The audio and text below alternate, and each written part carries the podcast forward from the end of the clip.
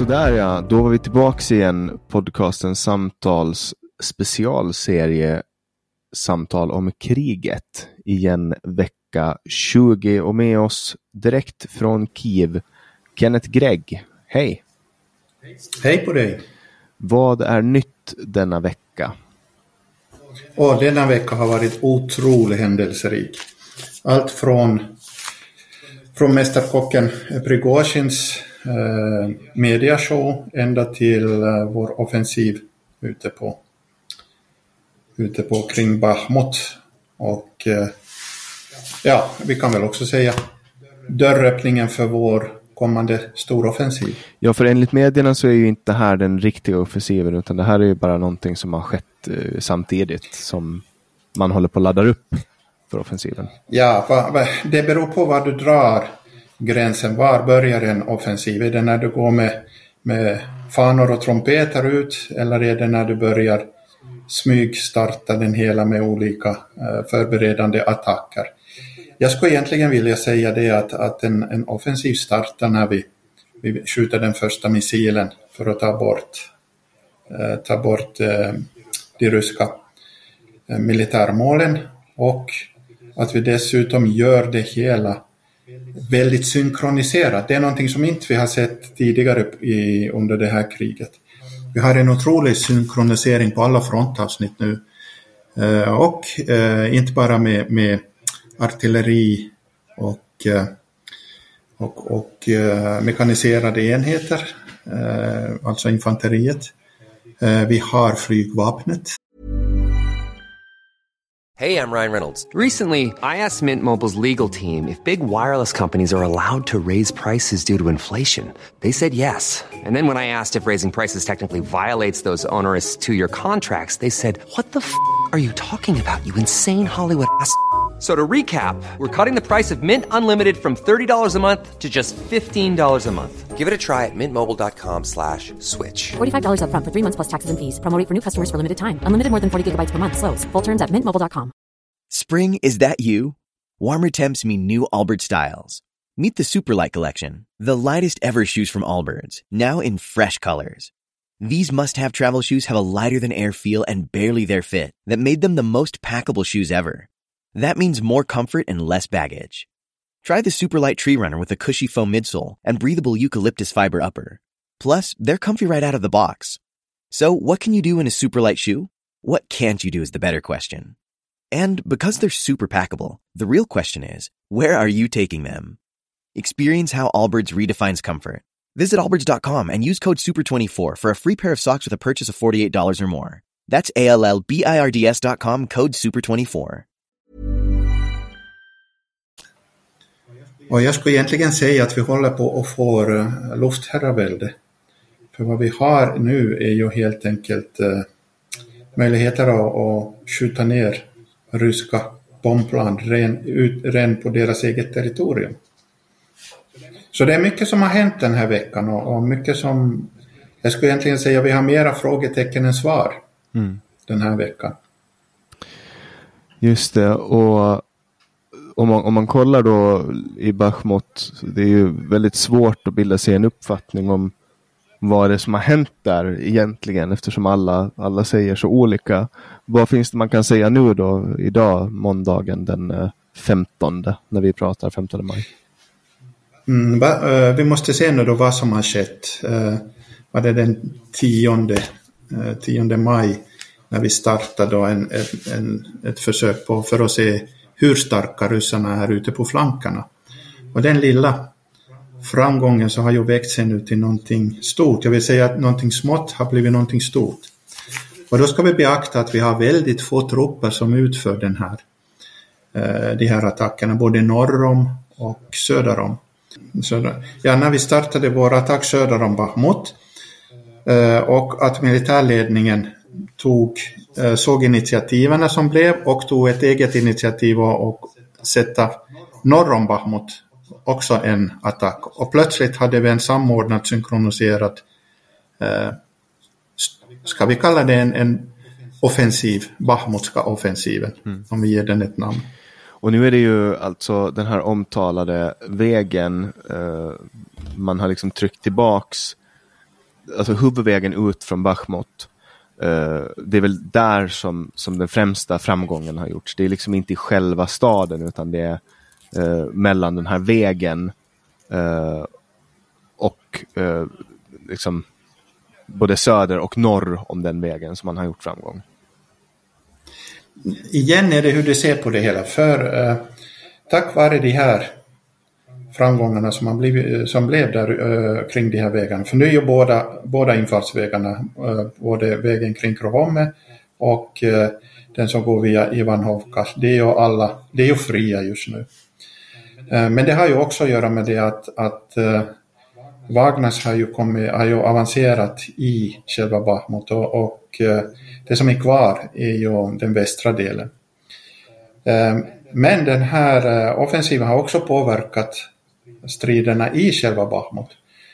Och det är ju helt förståeligt att, eh, att eh, våra generaler inte vill att vi ska strida uh, hur som hus utan att det är bättre att vi, vi sätter resurserna på att ringa in uh, Bachmut. Vilket gör att, att på så vis uh, köra av och, och slå ut dem, men egentligen komma bakvägen. Och, och det är ju det nu som faktiskt håller på att ske. Men samtidigt som så måste också Wagner, de kan inte helt släppa flankerna så de har ju blivit tvungna att, att sända förstärkningar både till söder om, framförallt då där den 72, ryska 72 eh, infanteribrigaden fanns. Och även norrut, för eh, vi har ju börjat ta in, eh, vi har ju tagit över höjderna kring, eh, kring reservoaren. Och det betyder ju att vi har eh, överblick över, över eh, mm, själva staden Bachmut men också över eh, områdena där Wagner har, sina, har sitt högkvarter. Och, och, och. Så att eh, det här det är en, en, det här är en det är egentligen en, en effekt, en dominoeffekt att, att det nu också påbörjar, börjar påverka striderna i själva Bachmut. Mm. Och det är ungefär då tre, fyra, fem, sex, sju, åtta 9, 10, ungefär 10 kvadratkilometer som man har, har tagit sig fram då de här dagarna sedan den började. Ja, just nu så, så har vi det dubbla. Det, dubbla just det. det är för det som rapporteras nu då är med lite fördröjning. Uh, ja. Deep State Map. Så det är ungefär 20 kvadratkilometer. Um, vad, vad, har det här för effekt då på, på rysk inrikespolitik? Det här har ju, Bachmut har ju varit liksom prime target nummer ett sen i princip då januari. Eh, inte bara det här Bachmut, men våra attacker på Luhansk, det har ju satt de ryska, framförallt de ryska medierna i, i chocktillstånd. Och man pratar ju helt enkelt redan om bland de här eh, propagandakanalerna har man ju börjat bli väldigt pessimistisk och man kräver, man kräver att, att det ska sättas in taktisk eh, kärnvapen. Men som de själv konstaterar på, på, i, i det programmet, jag råkar se en en, en del av det. Det var det att eh, programledaren sa ju att, men, att det kommer ju inte att ske att, eh, att kejsaren är för svag. Vadå, alltså sa de det internt i Ryssland? De, de, sa, det, de sa det i, rakt ut i, i eh, direktsändning av ett propaganda. Och då kommer det alltså kritik mot Putin i, i statliga det. kanaler? Det gör det i statliga kanaler. Det låter ju som att någon journalist snart kommer att eh, upptäckas med, eh, med 20 kilo kokain i bagaget. Ja, men vad, vad, det var som en av de pro, eller ska vi säga de ryska stora nationalisterna sa att, att eh, vad kan vi göra? Vi har inga resurser. Och att övriga världen matar Ukraina med allt vad de vill ha. Mm. Så det börjar förbereda sig för ett, eh, en, en svidande förlust. Och samtidigt har då eh, Ukraina börjat använda sig av missiler. Långdistansmissiler, ja. Och, och just det då, det var ju också helt taktiskt riktigt att uh, koncentrera sig på Luhansk. För den var ju i alla fall cirka 100 kilometer från frontlinjen. Och där har man ju levt ett, ett lyckligt ovetandes liv men mitt i allt, all, sommarvärme som var där nu är så, så slog fyra raketer ner direkt på militära mål och med precision. Och vad, det här är någonting som, som eh, man inte har gjort jättemycket innan. Men det innebär ju nu att man, man, man smäller alltså egna, det är i princip egna byggnader fast de är då ockuperade. Ja. Och, Men där är militära mål, fullständigt militära mål. Och det betyder ju då också att vi har, eh, att vi har fått, eh, eh, är det då motståndsrörelsen eller har vi fått in partisaner i Luhansk som kan ta de rätta koordinaterna. Mm.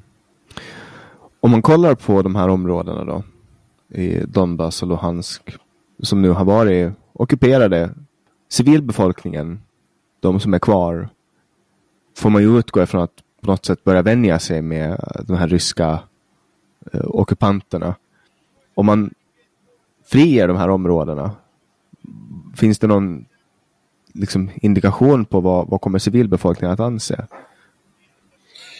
Äh, det där är en, en tvetydig sak. Vi har också väldigt många pro-ukrainare där. Eh, som, som du såg vad, vad ryssarna har hållit på med där sedan 2014.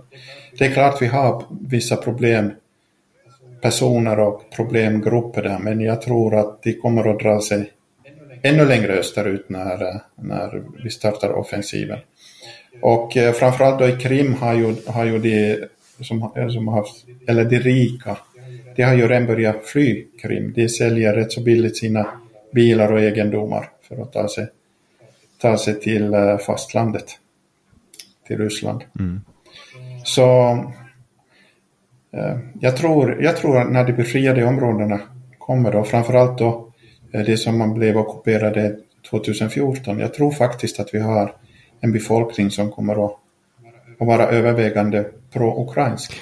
För det är också en ganska viktig del uh, i, i krig, grillakrig då eh, sabotage och, och sådana eh, akter som, som kan göras då av lokalbefolkningen och, och spionage också då, ge, mil, alltså avslöja militära mål och så.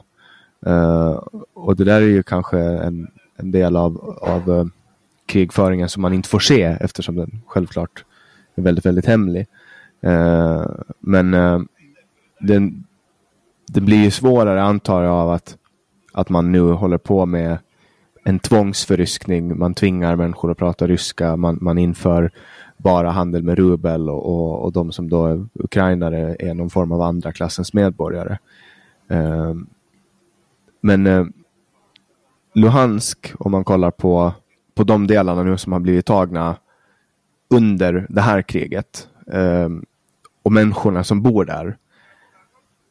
De som är kvar, finns det någon form av, av indikation på hur de upplever det här kriget? Finns det alltså kontakt, har de kontakt med världen? Vad, vad liksom, hur är livet där? Eller är det bara, är det bara slagfält och tomma? Eh, både ja och nej. Det slagfälten det är ju då eh, framförallt Bachmut, Soledar, eh, Siv, eh, vad heter det, Lysysansk, eh, Vuledar. Eh, och, och det, det, det är ju det som är, är totalt förstörda. Där finns det inte mycket folk kvar annat än de som är pro-ryska. Eh, men på de övriga, de blev ju tagna utan strid. Så att eh, eh, där är det väl helt enkelt där är en helt annan situation. Mm. Ja, det var de här låtsas eh, folkomröstningarna. Mm. Just det.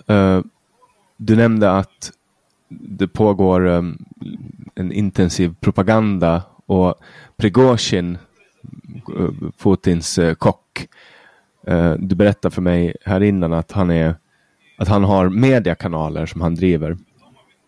Vad är det för mediekanaler? Mm, han, han gör cirka två långa eh, uppdateringar på, på, med videons varje dag. Och eh, jag har nu tittat lite mera med ett, ett, professionellt öga på det och jag må faktiskt säga att det, de är superbra gjorda och eh, han driver ju med, med den ryska militärledningen. Men han gör det också på ett sådant sätt så att, att uh, han kämpar helt enkelt med deras egna lyten.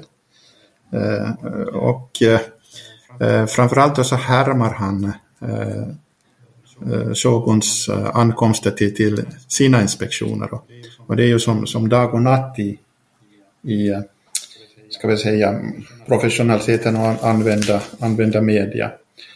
Eh, han har ju även börjat kalla eh, Putin för, för eh, den gamla gubben. Och ehm, han skulle inte göra det här om inte han vet att han har en viss makt.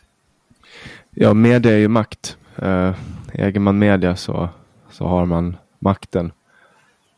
han har ju drivit Internet Research Agency som uh, uh, eller han, han, han påstår, jag sitter och läser på hans Wikipedia nu, han påstår att han har startat uh, Internet Research Agency som, som har liksom varit aktiv i de här trollkampanjerna som har pågått på, på internet och bland annat då också varit involverad i att påverka amerikanska valet. och sen är han ju då såklart eh, leder då den paramilitära styrkan Wagner. Eh, som, som har befunnit sig på, på, ganska många olika platser runt om i världen där det har funnits människor att, att mörda. Men nu har väl de främst då kanske varit kända för, för att de har ledit eh, attackerna i Bachmut eh, för Rysslands del. Men nu när det börjar gå dåligt för Ryssland i Bachmut, då har de har ju alla skyllt på olika saker. Wagner skyller på Putin, Putin skyller på USA. och det är lite... Ja, men eh, det, det, är ju också det, han, han har ju påstått hela tiden att det är bara den reguljära armén som, som överger sina positioner. Men det är också faktiskt Wagners. Och det finns väldigt många härliga videon eh, på eh, Deep States Maps telegramkanal där, där eh, faktiskt vi hjälper Wagner-soldater att ge sig. Alltså med, vi, vi leder dem till våra linjer med, med eh, en drön. Hej, jag Ryan Reynolds. At Mint Mobile, we like to do the opposite of what Big Wireless does. They charge you a lot we charge you a little. So naturally, when they announced they'd be raising their prices due to inflation, we decided to deflate our prices due to not hating you. That's right. We're cutting the price of Mint Unlimited from $30 a month to just $15 a month. Give it a try at mintmobile.com slash switch. $45 upfront for three months plus taxes and fees. Promo for new customers for limited time. Unlimited more than 40 gigabytes per month. Slows. Full terms at mintmobile.com. Och eh, Så det är inte bara, det, det är inte bara den reguljära armén som, som ger upp utan också det här Wagners. Och vi ska också ta, minnas det att, att Wagner har rätt så goda, de har inte mera de här eh, köttkvarns eh, personal utan, utan det som är kvar är, är faktiskt soldater. Mm. Han, eh, han har ju själv, nu vet jag inte hur mycket han, alltså vad han är för summa, han har ju själv personligen varit på plats under, alltså vid frontlinjerna. Har han liksom en militär bakgrund? Nej, nej det har han inte. Eh, ja, du kan ju, han, åtminstone har han varit mycket närmare själva frontlinjen än vad, eh, än vad, vad Putin eller Shogun någonsin har varit. Det stämmer, men inte han heller helt riktigt nära. Och, och, det som var intressant nu som har kommit fram i, eh, i eh, ukrainsk media, det var faktiskt att han, skulle ha, att han hade gett ett förslag att eh, om eh, vi överger Bahmut, de får ta Bahmut, så kommer han att ge eh, ryska vanliga arméns positioner. Så han försökte en deal. Eh, nu är det här ännu ett rykte. Det här ryktet har faktiskt startats utav, utav vår militär. Eh, om det stämmer, det vet vi inte riktigt än. Mm. Kommer han och Putins eh, relation eh, kunna på något sätt repareras eller är det, är det liksom kört nu? Är det här en, är det, är det, är det en, kan det vara så att han kuppar, tror du?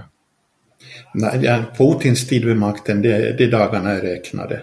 Det, det är någonting som är 100% säkert. eh, vem som kommer att ta över.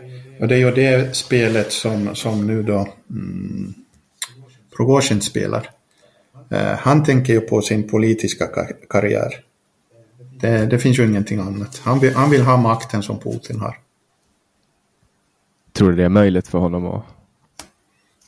Allt är möjligt i Ryssland och eh, han har i alla fall eh, ultranationalisterna på sin sida i och med att han har varit den enda som har kunnat göra några framgångar det sista halvåret. Mm. Ja, han är... Och han använder det väldigt tydligt också i sin, sin kampanj, sin videokampanj. Han är en riktigt, riktigt, riktigt obehaglig människa. Ehm, jag sitter och kollar på bilder på honom nu och man ser liksom man, man ser vilken sjuk sjuk jävel han är. Bara och, så, han har också, han, hans hälsa har inte heller, uh, han ser inte ut att må så bra rent fysiskt av det här senaste året i alla fall. Uh, han har blivit tjock och blek. Uh, det har ju Putin också. Putin har ju också förändrats rent fysiskt. Om man tittar på bara liksom det här senaste året. Han, han är liksom han är liksom svullen i ansiktet. Han ser liksom vattnig och svullen ut han börjar påminna lite om, om eh, hur Hitler mådde under de sista tiderna. Han blev ju också svullen och darrig och, mm. Och senil helt enkelt. Stress och det, han sägs att han också tog mycket amfetaminpreparat, Hitler, för att orka klara av.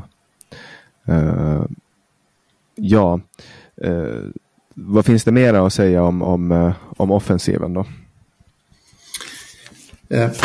det är nu som, som vi, när vi ska beakta offensiven och vad den kommer att ske. Vi vet ju att i Zaporozhia så har ju ryssarna otroliga starka försvarslinjer. Eh, de har också nere vid Herson. Eh, så frågan är då att, att eh, har Bahmut-området eller eh, området mellan Bachmut och Reminna plötsligt öppnat sig som en, en dörr för offensiven? Om vi ser på förutsättningarna, då har vi ju allting på plats. Eh, ryssarna har inga riktiga försvarslinjer efter Bachmut i och med att man har varit på offensiven. Eh, om och man har tagit bort allt från den gamla gränsen mm, vi, av, eh, av uh, republiken Donbass.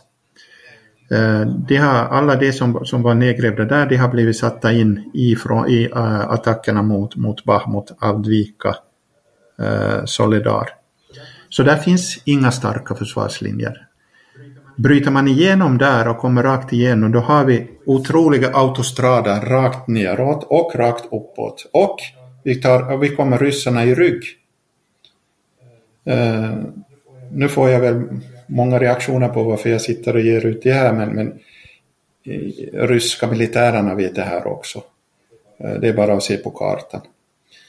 Så, men vad kan de göra? De, eh, de kan inte flytta folk för då försvagar de den linjen och då kan vi mitt i allt komma in där. Så egentligen, tack vare den här lilla offensiven så har vi nu allt vad ryssarna gör så är, är bra för oss. Gör det ingenting är det bra för oss. Gör det någonting så är det bra för oss. Och vi har nu momentum och eh, nu har vi ju då det vår president som har varit på en Europatur och jag vågar nästan säga att ett, ett, par dagar efter att han kommer hem, då, då kan vi faktiskt se att, att attacken har, storoffensiven kommer att börja så som vi beskriver en offensiv. Mm. Ja, och nu finns det, det finns Sproilans nya stridsvagnar, det finns nya försvarssystem, alltså luftförsvarssystem. Det finns också tränade soldater som har varit i Europa och kanske till och med USA på träning. Och vi har eh, MIG, fått MIG-plan. Ja. Och de MIG-planen är garanterat utrustade så att vi kan ta västerländska flygbomber på dem. Garanterat. Alltså ryska MIG-plan från... Eh, Slova, Slov, uh, vad heter det? Slovenien, Slovakien, Tjeckien, Polen. Vad, vad, det, det är alltså, men de är alltså rysktillverkade från början? MIG-planerna, MIG och Suhov. Det är lite, det är... Och det, det är egentligen tillverkade i Ukraina. Vi må komma ihåg att Suhov, Suhov-fabriken var här. Ja, det är väl lite, det är lite spännande för, för Putin då att få träffa, för de är väl, det är väl en Sovjetprodukt från första början. Ja, absolut. Eh, men de står väl sig ganska bra om, om man jämför med, med amerikanska eh, flygplan som också har, det är, väl de, det är väl de två som har varit världsledande när det kommer till eh, luftförsvar. I, rent historiskt i alla fall. De två nationerna. Mm. Eh, men inga svenska flygplan i ukrainsk luftrum, eller? Nej, vi skulle ha behövt det. Skulle ha haft en, eh, skulle ha haft en, en eh, eskad, uh, flygeskad av, av uh, JAS här då, då tror jag det här framgången ska ha varit garanterat direkt. Just det.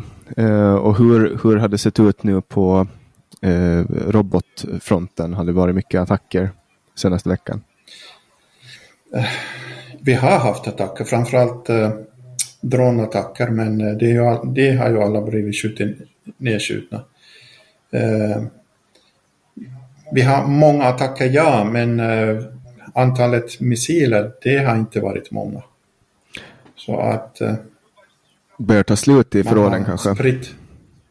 Det sa jag redan för två, två månader sedan att, att det har stor brist på missiler och, och det, det syns ju nu också. Mm. Jag menar, förekommer ju med en hel del, hel del det här eh, dussintals. Mm. Men nu kommer man inte med sånt. Så det, och sen hade vi också så vi sköt ner det här Kinzhal-missilerna som ju har ansetts omöjliga att skjuta ner. Ja, och det är ballistiska då? Det, det, är ballistiska, ja. Och det betyder ju också det att att eh, USA följer det här med eh, stort intresse. Mm. Sen var det en eh, mystisk attack där det var ingen som riktigt visste vem det var som var inblandad häromdagen. Vet du vilken jag snackar om? Ja, det var när eh, två Suhoff-plan och eh, två helikoptrar blev nedskjutna. Vet man mer om, om det nu? Eh, nu? Det är ju väldigt genant för ryssarna. Mest genant för ryssarna det skulle helt enkelt vara det om man eh, kommer på att vi skulle ha haft eh, Sissin där. Eh, som i Manpats tog ner helikoptrarna och att vi ska ha haft skjutit av missil eh, i närheten av gränsen och, och skjutit ner dem på, på mm, ryskt territorium. Nu har ju ryssarna kommit ut och sagt att det var Friendly Fire som tog ner dem, men jag betvivlar starkt på det. Och det är den anledningen av att de har vissa sonder eller, eh, som sänder ut signaler som det egna luftförsvaret vet att det, det är egna plan. Eh, en, ja, men fyra, no chance. För det spekulerades ju lite om att det kan ha varit så att, att NATO eller USA tog ner de här, men det, är det bara spekulation? Nej, nej det, det, det, här, det är det är barnsligt att även ens tänka det. Det har, det har aldrig skett. Mm. Det har aldrig skett. Rysk propaganda? Det är med största, största sannolikhet är det ukrainsk, ukrainsk eh, nedskjutning, men förstås med väster, västerländska vapen. Sen har vi ju då eh, din bok som vi ska komma med en liten uppdatering om. Vi kommer att sätta igång nu den här veckan förköperna. Förköperna kommer att ske på eh, nongrata.se. Vi kommer att lägga upp en länk. Eh, den kommer tydligt markeras och sen kommer ju såklart Kenneth då att, att berätta var förköpen finns. Eh, vill man vara först med att få tillgång till de här förköpen så kan ni klicka på länken som finns i beskrivningen till det här avsnittet. Den, det står länk till lista för Kennets bok. Det är nongrata.se slash Kenneth bok. Um, så snart blir du författare, Kenneth. Eller du är ju författare, men snart blir det officiellt. Hur känns det? På gamla dagar. För ett år sedan hade jag aldrig trott på det här. Men man ska aldrig säga aldrig. Den här boken har fått namnet Uppdateringar från Ukraina eh, och eh, kommer vi har satt nu som preliminärt datum att den ska släppas i september. Men det är inte omöjligt att den släpps innan. Det beror lite helt på. Men ni kan gå in och förhandsbeställa den i alla fall med start den här veckan. Kanske till och med redan på onsdag när ni hör det här avsnittet första gången. Sen eh, förra gången, förra veckan så hade vi ju ett snack live on tape där vi beslutade att nu gör vi en eh, en gemensam insamling för att kunna köpa dels de här plåtarna som du berättade om, men också att kunna dokumentera det här. Och där har vi en liten uppdatering. Det finns en hemsida nu som heter herojan.se. Om ni går in på den så kan ni läsa om det här projektet. Det är alltså då en joint, det, det, vad ska man säga, en sam, två sammanslagna projekt för att kunna liksom separera. Där eh, Brovery Steel Aid Eh, den här insamlingen då som, som du Kenneth har dragit igång. Där målet är att utrusta Bråvaris hemvärn med armégodkända skyddsplåtar. Och där Herojam är filmprojektet var, vars syfte är att dokumentera det här. Så eh, om, om vi får ihop då dels till plåtarna men det som kommer in efteråt kommer att kunna användas för att dokumentera det här arbetet. Och Det finns en liten film som jag har gjort där eh, från, från min förra resa där man bland annat får följa dig Kenneth eh, och se lite vad du har i görningen för att det kommer mycket bilder och så. Men det har varit lite, lite mindre film. Men det kanske det blir ändring på. Så ser det ut. Det blir mer och mer. Så gå in på herojan.se och kolla in det. Jag kommer också lägga in en länk i avsnittsbeskrivningen. Uh, och där kan ni stödja både eh, Brovery Steel Aid och Heroyam. Och målet är ju helt enkelt att filma när vi levererar de här plåtarna. Också kolla på fabriken och hur det ser ut. Eh, och eh, helt enkelt få en, in, en insikt där man får följa med. Hur går de här till, de här insamlingarna? Du ligger ju på vad är det, 8 miljoner kronor senaste året som du har fått in. Ja, i form av pengar och material. Så det är helt otroligt. Helt otroligt. Det är, det är, det är helt, verkligen, det är liksom det är en persons arbete eh, och väldigt, väldigt många som har bidragit. Eh, och det är faktiskt häftigt att se det här. Jag var ju med där i, på en fabrik när, som fick ta emot en leverans av, av de här generatorerna då, som, som det var, drog igång via Energyfront. Och det, Eh, jag, hoppas att, jag hoppas att vi får möjlighet att visa hur det, hur det kan se ut när, när den här platsen, när det här, för jag, jag, kan tänka mig att, att glädjen i att dela kommer när man får åka dit och leverera.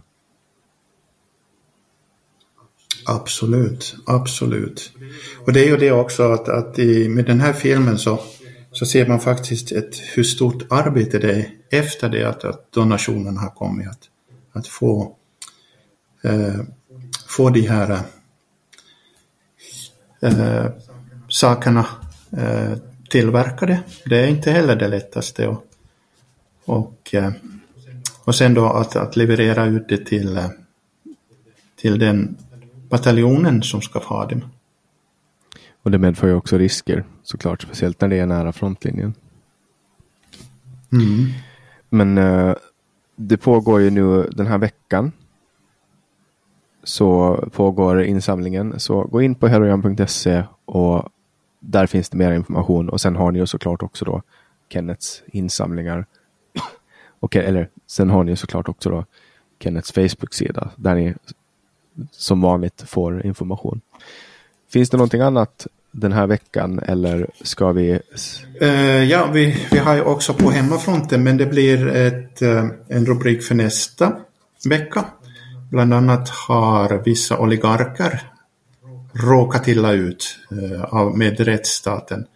Och det är faktiskt man må faktiskt höja på ögonbrynen att vi har att de, de har vågat slå till mot mot själva oligarkerna. Men det blir i nästa vecka.